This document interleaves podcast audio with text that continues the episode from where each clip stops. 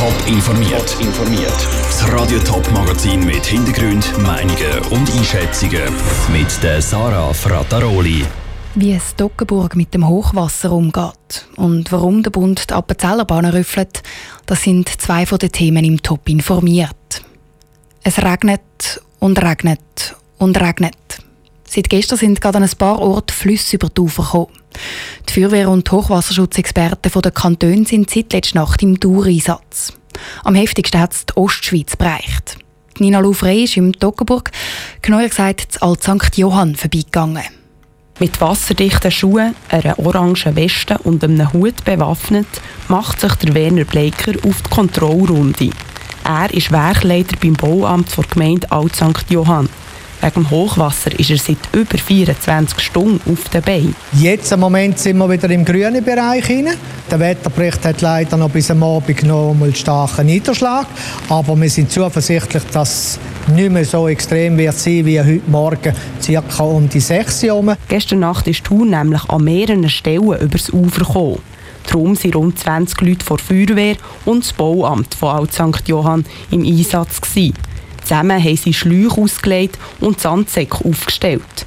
So auch vor dem Freibad, wo der Werner Bleiker die Situation gerade überprüft. Jetzt sind wir hier in Unterwasser, da ist eben speziell das Freibad. Und das ist meistens bei O-Wetter ist das auch immer gefördert, weil wir haben gerade in der nächsten Nähe ist die Wildhausertour. Und die kann etwa mal sehr böse sein. Und wenn sie über die Ufer geht, ist die Gefahr sehr gross, dass nachher ein Schwimmbad auch geflutet wird. Wegen vielen Wasser in der Tour hat es aber bis jetzt keine grösseren Schäden gegeben. Weil niemand ganz sicher weiss, was das Wetter noch so macht, tut der Werner Bleiker die Situation bis am Abend weiter beobachten. Dann wird mit der Feuerwehr geschaut, ob sie nochmal ausrücken müssen.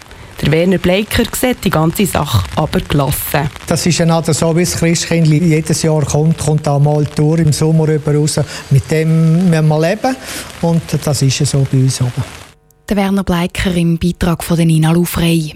Im Moment regnet es in der Ostschweiz zum Teil immer noch weiter. Es könnte also nochmal eine schlaflose Nacht geben für den Werner Bleiker und die Feuerwehr. Für morgen rechnen Meteorologen dann aber mit einer Wetterbesserung. Als Pendler erlebt man in den Zügen und Bussen ja so einiges. Essensresten auf den Sitz, kaputte Billetautomaten oder übervolle Abfallkübel. Das sollte eigentlich nicht so sein. Und damit es nicht passiert, schaut der Bund den ÖV-Betreiber auch genau auf die Finger. Jetzt ist der neueste Bericht vom Bund zur Sauberkeit in Bussen und Zügen rausgekommen. Und das eine oder andere Bahnunternehmen in der Region kommt schlecht weg. Vera Büchi. Die meisten Betreiber vom regionalen Bus- und Zugverkehr schneiden in der Auswertung vom Bund gut ab. Das heisst, sie sind letzten Jahre so pendlerfreundlich gewesen, wie das der Bund auch will.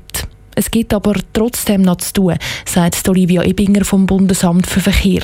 Gerade bei der Information der Pendler. Und zwar vor allem auch an den Haltestellen. Man muss an einer Haltestelle können das Streckennetz nachschauen, man muss informiert sein, wann kommt der nächste Bus. Es muss im Bus innen angekündigt werden, welches ist die nächste Haltestelle. Bei diesen Punkten hat es bei verschiedenen Unternehmen noch wirklich noch Luft nach oben. Vor allem ein Unternehmen dürfte da mit gemeint sein. Appenzellerbahnen. Der kantonale Vergleich vom Bund zeigt nämlich, dass Appenzellerland in einem Punkt das absolute Schlusslicht ist, bei der Sauberkeit und Information in den Zügen.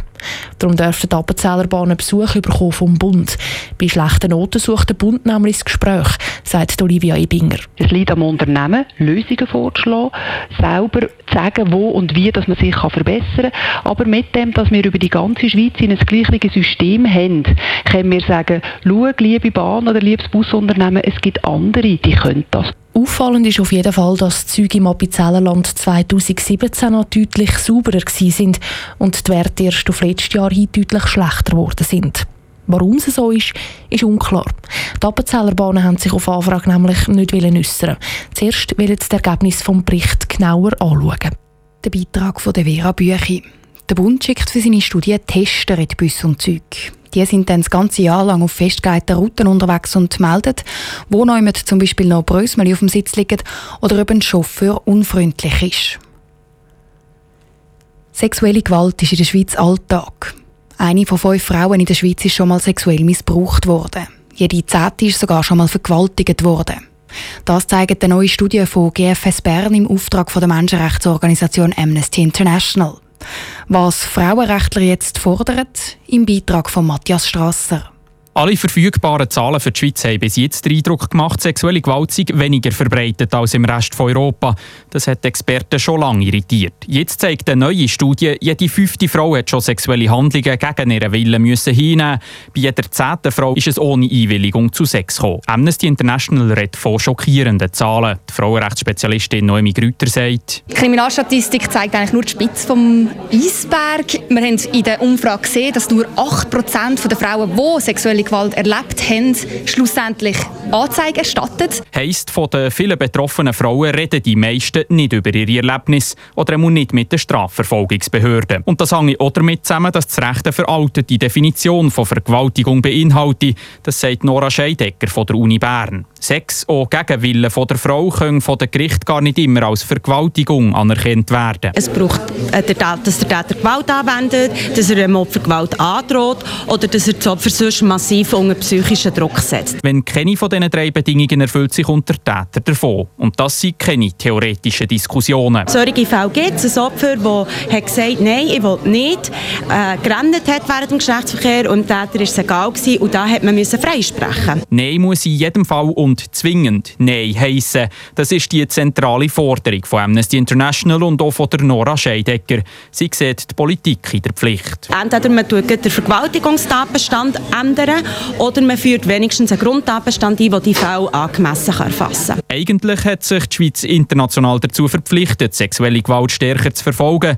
Aber in der laufenden Revision des Strafrechts ist so eine Anpassung nicht vorgesehen. Noemi Grütter von Amnesty fordert darum: Unsere Erwartung ist, dass im Gesetz ganz klar steht, dass, dass Sex, sexuelle Handlungen ohne Einwilligung als Vergewaltigung gelten und auch bestraft werden. Das Parlament muss beim laufenden Reformprozess halt nachbessern.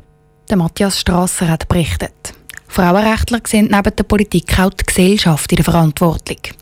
Die dürfen sexuelle Gewalt nämlich nicht mehr einfach so tolerieren.